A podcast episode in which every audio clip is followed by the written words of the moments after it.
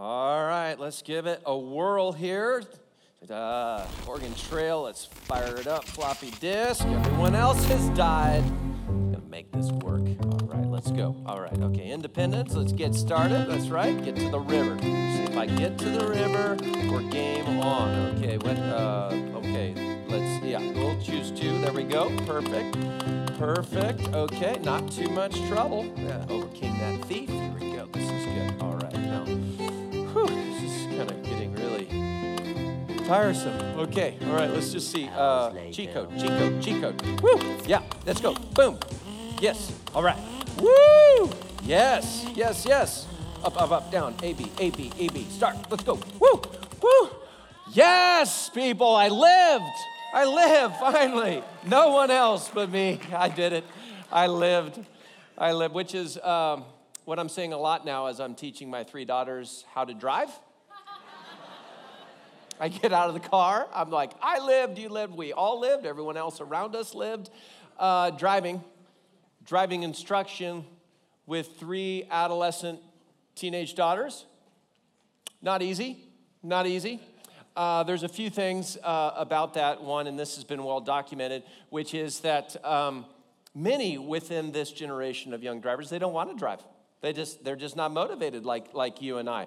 But secondly, here's the thing I'm finding I'm finding that um, at least our children have never looked out a car window in their life. they grew up looking up there. What's up there?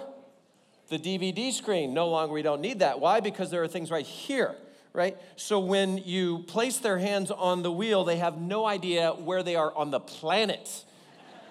Uh, and then, you know, the second thing is, and this is more our bad as parents, we're a bit helicopterish, where, you know, our daughters just didn't ride their bikes like I grew up riding my bike. So I would just, at their, you know, at that young age, I'd go all across town, which meant that I learned just the general flow of traffic, general rules, things like that.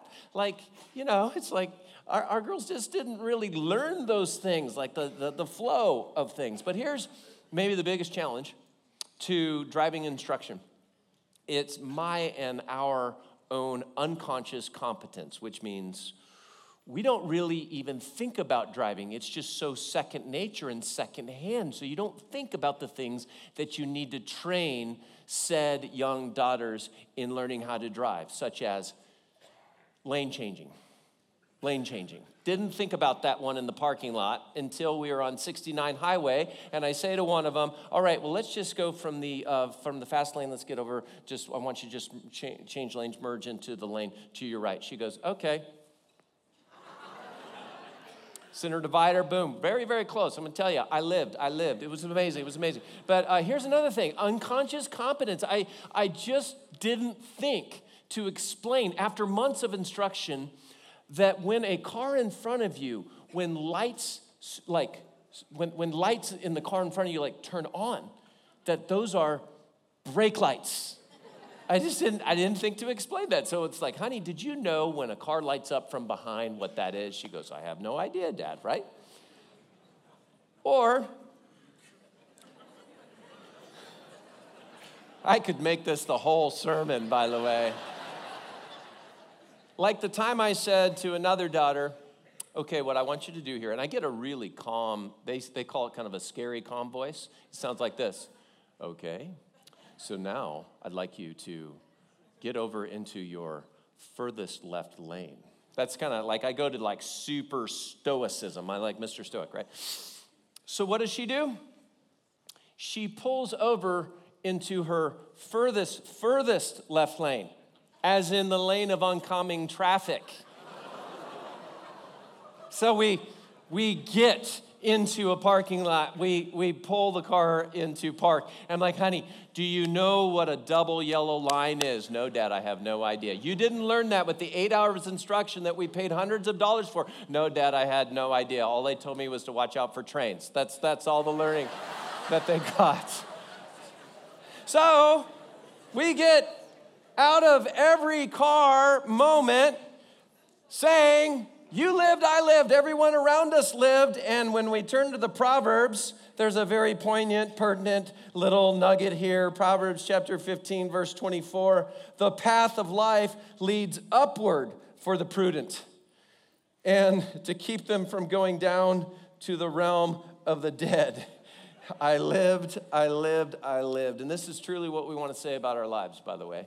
That when we get to the end of our lives, that I lived it to the full, that I lived it to my absolute best, that the qualitative nature of my life was that I pushed all the chips in, that I left it all on the field. In fact, when we look at this little proverb here, as we're culminating from the series, we've talked about hey, be wise, not a fool. Hey, work hard, don't be a sluggard. Hey, don't live in isolation, have friends. Hey, uh, speak words that give life, don't tear down. And JJ last week, hey, who's at the center of your wagon wheel, oh family and household? All beautiful instruction that culminate really to this moment called life and death, as the Proverbs talk about it. Now, when they talk about life and death, it's less the, the event of birth in life or life after death, actually, or even death as a singular event. What they're really talking about, the Proverbs, is a qualitative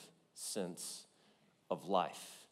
And so, as Derek Kidner, a, a scholar and commentator, would write about when the Proverbs speak about life, and particularly the path of life or the way of life, it's a route that leads to or is marked by one's being truly and fully alive. That's, that's what we're aspiring towards, to be fully alive as human beings. And when he talks about, the Proverbs do, when it talks about death, here's how Kidner would explain that. In fact, the whole Old Testament would say, when looking at the subject of death in depth, death is a whole realm, get this, in conflict with life rather than a single and a merely physical event. And the word death appears somewhere between 20 to 30 times in the form of Abaddon or Rephaim or the pit or Sheol, Hades, it, things like that. But they all culminate to this qualitative sense of are you fully alive right now? Or do you feel dead inside? Maybe stuck, maybe plateaued maybe a sense of living with, with shame or guilt, or just knowing there's, there's more to what has been intended for you and for your life, and you've yet to just completely put that into play. So I want to ask you here in this room, between feeling a little dead inside and fully alive, where are you? I want to ask our online community do you feel fully alive or a bit dead inside?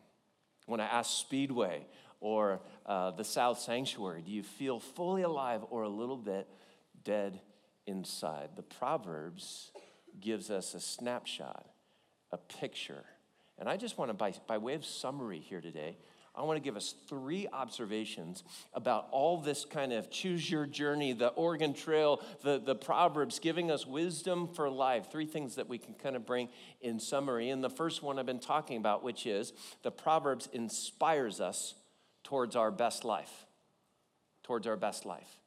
And we're going to look at three to, three to four kind of categories here. We're going to do it pretty quickly. But when we talk about that qualitative sense of life, let's look at uh, category number one it's relationships. Whoever pursues, the proverb says, righteousness and love finds life, prosperity, and honor. Now you might be going, well, where's the relationship part? Right there in the word righteousness. At its core, do you know what righteousness means? Both in the Hebrew and in the Greek, it means right relationship. That you are at, at ease and experiencing harmony with your most uh, and closest friends, in your marital covenant, in, with your coworkers. When you are in right relationship, you're experiencing righteousness, which will flow to right action. Because when we see all of life through the lens of relationship, when you don't want to harm or disrupt relationship, you will do the right thing to preserve, to grow, and to heal those relationships. That's the prosperity that the Proverbs are speaking towards. Here's the second category under what really is the best life relationship, yes, and mental wellness or well being. Look at this Proverbs. A heart at peace gives life to the body, but envy rots the bones. I just love that phrase, a, a heart at peace. We're living in a world where we see a lot of bones rotting out. Would you agree? We've been talking a lot about the, the restlessness, the shaking, the rattling that we experience it. We see it in our youth. We see it in every tweet or social post. We see it in the polarization. There is this shaking that's going on. And that's, by the way, that's what I love about the unshakable journey that we're going on as a church.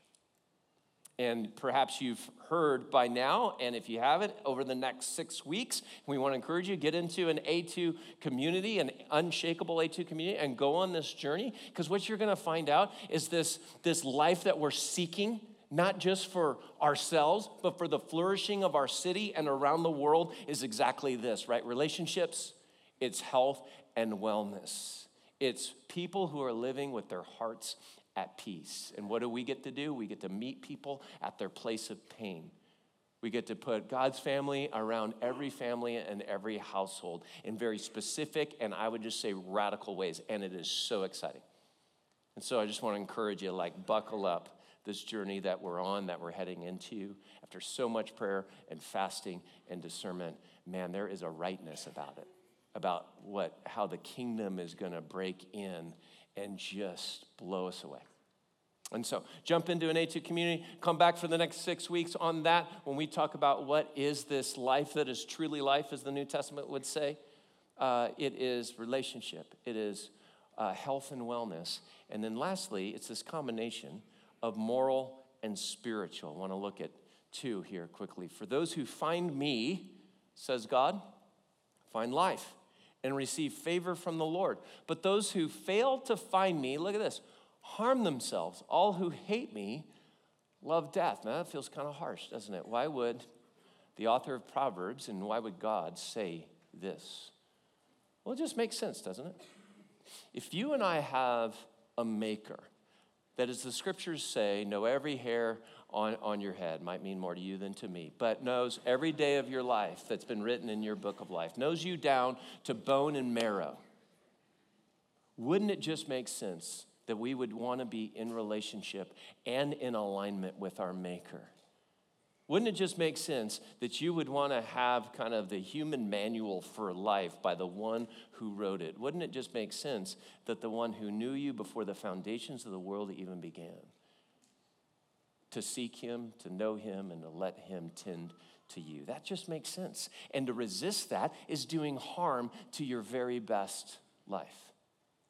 Here's another one that uh, speaks to our relationship with others in a moral sense. The fruit of the righteous is a tree of life, sometimes called fountain of life or way or path of life. And the one who is wise saves lives. You see the moral responsibility that as we choose this best life, there is overflow. There is an intentional and deliberate way of caring for others around us. And that is the moral responsibility that we live in a flourishing of relationship, that we have hearts that are at rest, and that rest and peace overflows to others. And that we're living from this place of moral and spiritual connectedness with God and with others. That is, as it says in the New Testament, the life that is truly life. That is, as Jesus says, your kingdom come, your will be done on earth as it is in heaven. That's this kind of best life that we're talking about. It's not, by the way, the Be Real life. Anybody familiar with the new app that's out called Be Real? I'm sorry, just to look down in this general direction. I just learned about this in the last couple of weeks. Be Real is an app, kind of, it's kind of considers itself the more morally conscious app compared to like Instagram, where there's filters and you're just putting on your glossy life. Be Real is, uh, I, was in, I, I encountered it when I was having this really nice conversation with my daughter, and she goes, Oh no! I'm like, What? Like, house on fire. She goes, No, I miss my Be Real. I'm like, What's Be Real? She says, Well, I get like alerts. And when I get an alert from my Be Real app, then I need to take a picture of whatever I'm doing in that moment. Turns out it's not just a selfie, but it has this weird, almost creepy ability to take a picture of themselves, but also of you across from the camera at the same time. I don't know how that works. Sounds like a, a liability waiting to happen. But, anyways, right? And there's no filters, and you are, um, you have what, like two minutes? Is that about right? They're all looking at me like, oh, cranky old man moment. And it is. This is what this is right here, right? So I got on it because my daughter asked me to with one rule that says I can't post any comments on her Be Real, right? But she's like, you should try it. So I've been trying it. And it is horrible.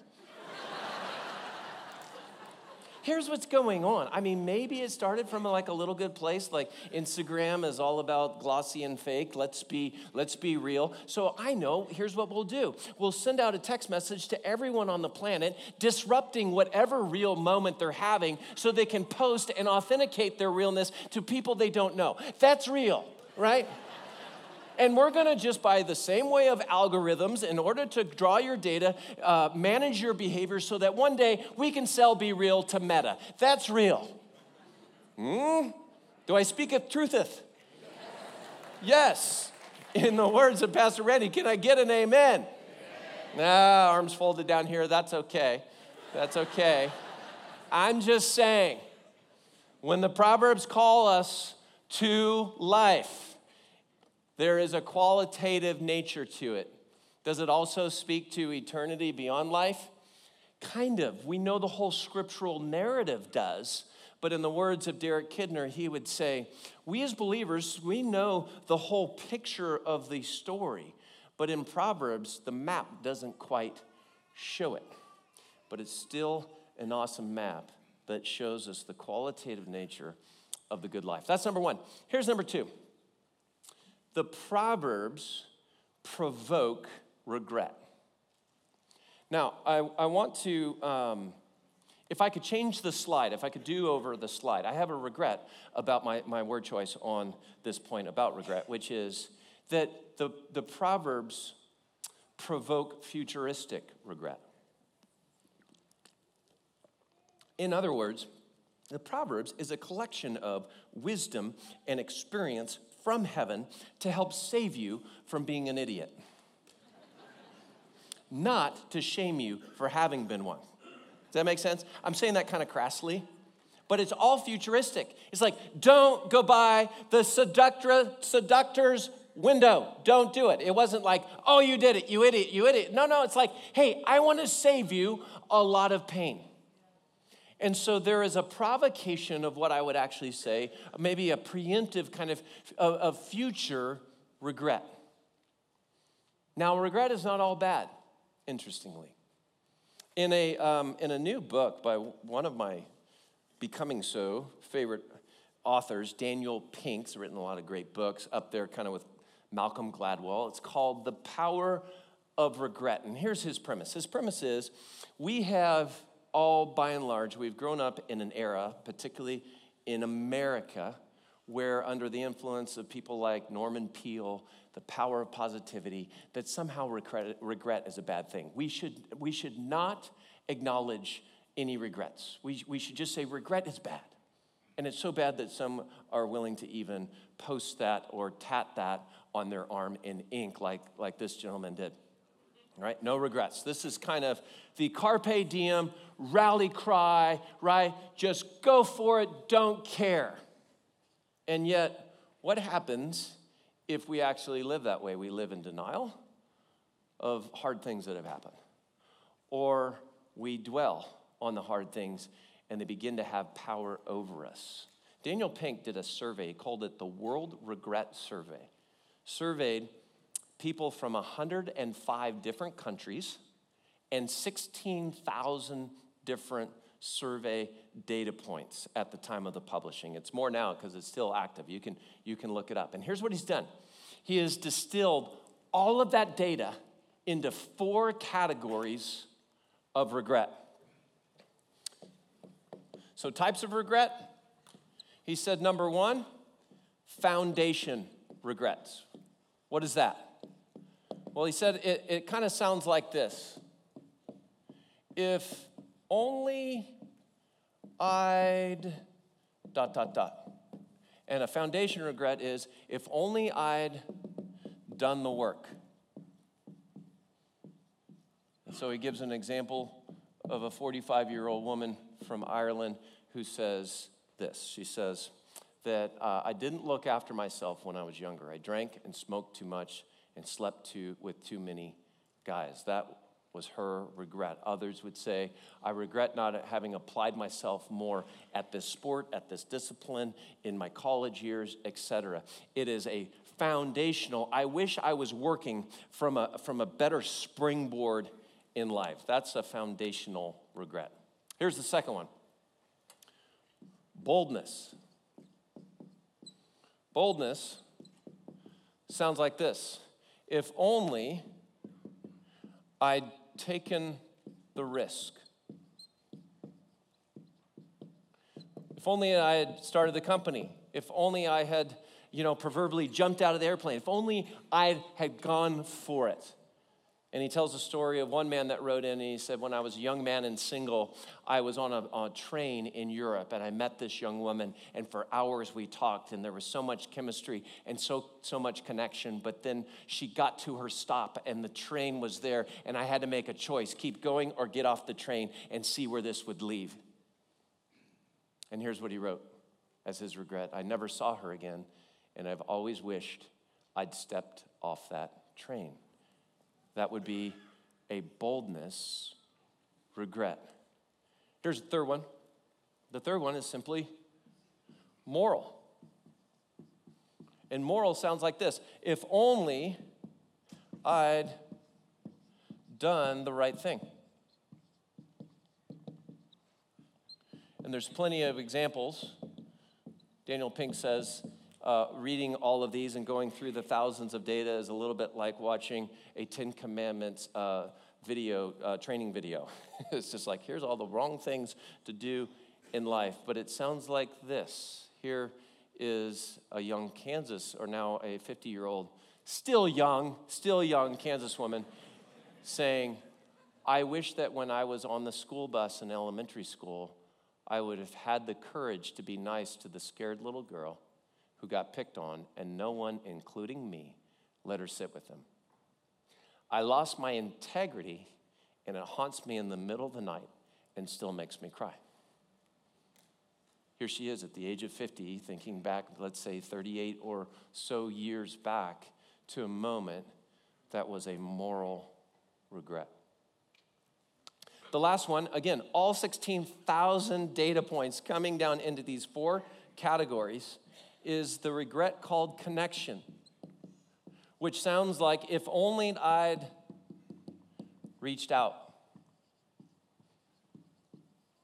And so many people talked about an unreconciled relationship that they hadn't pursued, and then that person passed. If only they had sought healing or connection or cared for in some way.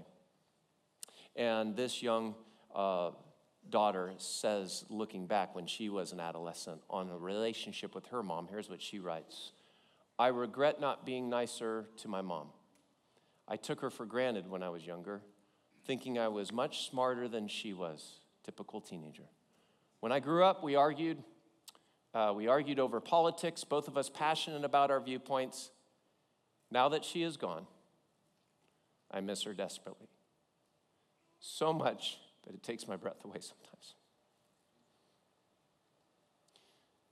16,000 people living still today in the present from something so deeply regretful in their past. And Pink's whole point is we can either choose to dismiss this and deny it and when we do that, they actually have power over us. Or we can dwell in it, and that's uh, with the same kind of power. We live from a place of shame. Or he says, we can enlist it. And for those that are willing to lean in and name their regrets and own their regrets, then actually that's where the healing can occur. And from that, we can actually live a wiser kind of life. And it's from that that we can actually experience healing and growth and make better decisions. And the research shows on and on we make better decisions, we experience more meaning in our life, et cetera, et cetera, if we're willing to acknowledge the regrets in our life. Now, here's what's fascinating for me, however. So, we've been looking at the book of Proverbs. Proverbs, which speaks about this kind of qualitative life of moral and spiritual and well being and relationship, of all the different ways that it's calling us to choose the right journey. Now, Daniel Pink, he literally says that from these regrets, they can actually point to what he calls the good life. We're all looking for this good life. What were we talking about just a little bit earlier? You know, your best life, the qualitative life that the, the uh, scriptures and Proverbs are pointing to. Here's what he says that when you're living from a foundational regret, what you're really striving for and wanting is stability, a foundation that is secure. Do you think the Proverbs is speaking towards that as we've been going along? Absolutely. For those that are experiencing boldness regrets. If only they'd taken the risk. But Daniel Pink says what we're really striving for in our lives is growth. What's another na- name or word for risk, by the way? It's faith. Does the proverb speak to us making the, the wise, but sometimes the difficult, but growth bearing uh, decisions? Absolutely. For those that are kind of suffering from a sense of moral regret, if only I'd done the, the right thing, what we really aspire towards, he says, is goodness. And for those living in regret of connection, if only I'd reached out, ultimately, what we most long for is love. I love it when in modern times, totally stout researchers with no religious like agenda at all, cull all the data down, and without even knowing it, they're like, yeah, Proverbs knew what it was talking about. Isn't that cool? This is the path. This is the journey that we're called to. In a world that is shaking and restless, what do the scriptures call us to? In the words of St. Augustine, that we are restless until we find rest in you, O God. That's what we're called to through all of the path of decisions of growth and goodness and to love. Now, what really happens though with that regret is that the Proverbs maybe hopefully spare us some regrets, but we still have them, don't, we? So the Proverbs don't explicitly say, but they point us to well, let me tell you what they don't point us to, because I think this is really poignant in our culture today. The Proverbs do not point us to karma. I don't know if any of you have been thinking about that as you're reading. It's like, okay, it's like, I come to the crossroads, do this or don't do that, live or die, right? Uh, like all of this, like, how is that different than karma? Well, karma is this karma is essentially, it is a it is an Eastern thought that says there is a cosmic energy that's always going to right the scale, that is always going to bring things into balance and fairness. And in other words, if you do something bad, the universe is going to come after you. That's essentially what karma says. That is not what Proverbs is pointing to. That is not what the narrative of the scriptures is saying. In fact, this is one of those little moments that distinguishes followers of Jesus from just about any other religious system or grid. Because whether it is the five pillars of Islam, whether it is the eightfold path of enlightenment, whether it is Judaism or Christianity run amok, that that's going to ultimately say it is all about you making the right choice to get to the right place. It is all upon you. In one way or another, it's going to all be about fairness and about the universe, uh, universe righting itself and coming after you. But what is the message of Jesus and the gospel? It's not that the universe is out to get you, it's that the God of the universe comes to you in love. What's the difference between a follower of Jesus in any other religious code, they can have karma. I choose grace. I choose grace. Grace is the most unfair thing in all of existence because you don't get what you deserve. And what you do get, you didn't deserve at all. In the midst of all your regrets, all the past things, what the Proverbs point us to is like, hey, don't miss this, it's gonna be painful. There are consequences. God is a God of justice, like all of that. And yet, He's gonna upend it, He's gonna turn it all upside down. He's gonna scandalize you with the most unfair thing in the world, which is grace. Bono, the uh, lead singer of U2, was in a conversation that actually got formed into a book with a guy named Michka Assayas about the difference between karma and grace. And I, I think he's onto something here. It gets a little fuzzy in Bono speak, but I just want to unpack this here for a moment.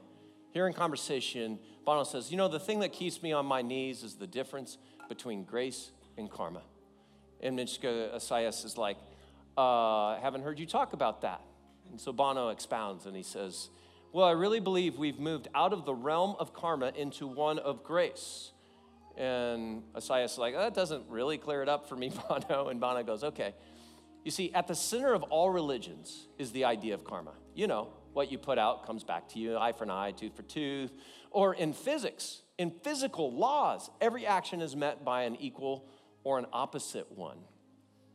It's clear to me that karma is at the very heart of the universe. I'm actually sure of it. And yes, along comes this idea called grace to upend all that as you reap, so you will sow stuff.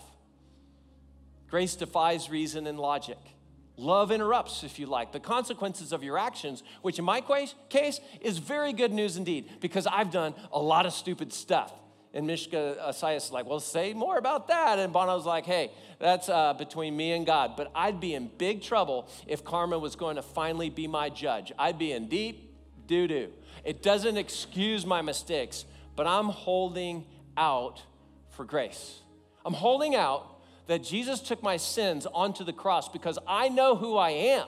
And I hope I don't have to depend on my own religiosity. In other words, hey, I'm curious for you, like which one of these has a hold on you? Which one of you, which one of these for you is just like, man, I'm partly dead inside because I didn't take the risk. I'm partly dead inside because I blew it. And if you knew my rap sheet, I'm dead inside because I don't know how to say sorry to someone who's passed. I'm dead inside because I wasn't given the foundation or I didn't take advantage of the one that I had. And God wants for you the life that is truly life. Jesus says, I am the way, the truth, and the life. Like, if you want to experience that life, if you want to live from the heart of the Father, will come through me. And here's the beautiful news the whole world will say, if you want this, you got to get karma right. There's this big wall right here. It says, get it all right so you can experience all these things. The universe is out to get you. The message of Jesus is that he got it all right and that God comes to you in love. And it's grace that becomes the portal into the stability, the growth, the goodness, and the love. So unfair. So unfair. We don't deserve it. We should be scandalized by it. We should be almost mad about it. But all we need to do is receive it. I don't have to live anymore from the past mistakes. In this life and in the life to come. There are hints and foreshadowings of eternity, even in the book of Proverbs. And it says this When calamity comes, you could also say when regret happens the wicked are brought down. But even in death, the righteous, the right relationships, the righteous seek refuge in God, even in death. In other words, our eternity is secure. The life that is truly life is one that can happen here by the grace of God and beyond when we are fully in the presence of God. And He is our refuge, He is our grace giver, our upender, as we've said before. God comes to you in love and He says, Your mess, it's mine. Your regrets are done. And all we have to do is receive it. By his life, by his death, by his resurrection. And one day he'll return and make all regrets gone. So, Holy Spirit, we just pray in this moment. We ask for your for your grace to come into these places that are tender for us, where they're unsettling in us, where there's still some shaking and some rattling. Holy Spirit, as we continue to, to sing together, we ask, would you just would we sense your, your nearness and your presence? Would you, like a balm, just be applied to some of these wounds that maybe we've been carrying for 38 years? And would you set us free to a life that can only truly be lived in you by grace?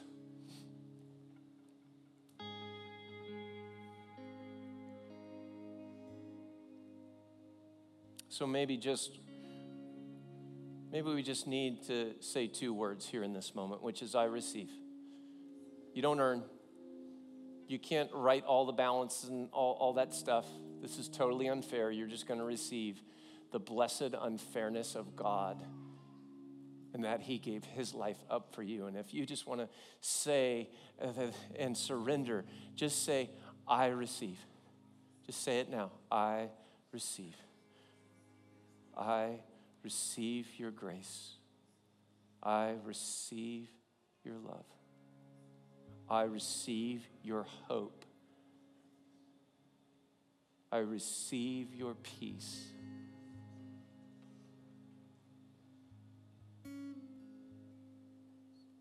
In the name of the Father, and the Son, and the Holy Spirit, we say, Amen. If you are able, please stand and let's continue in song.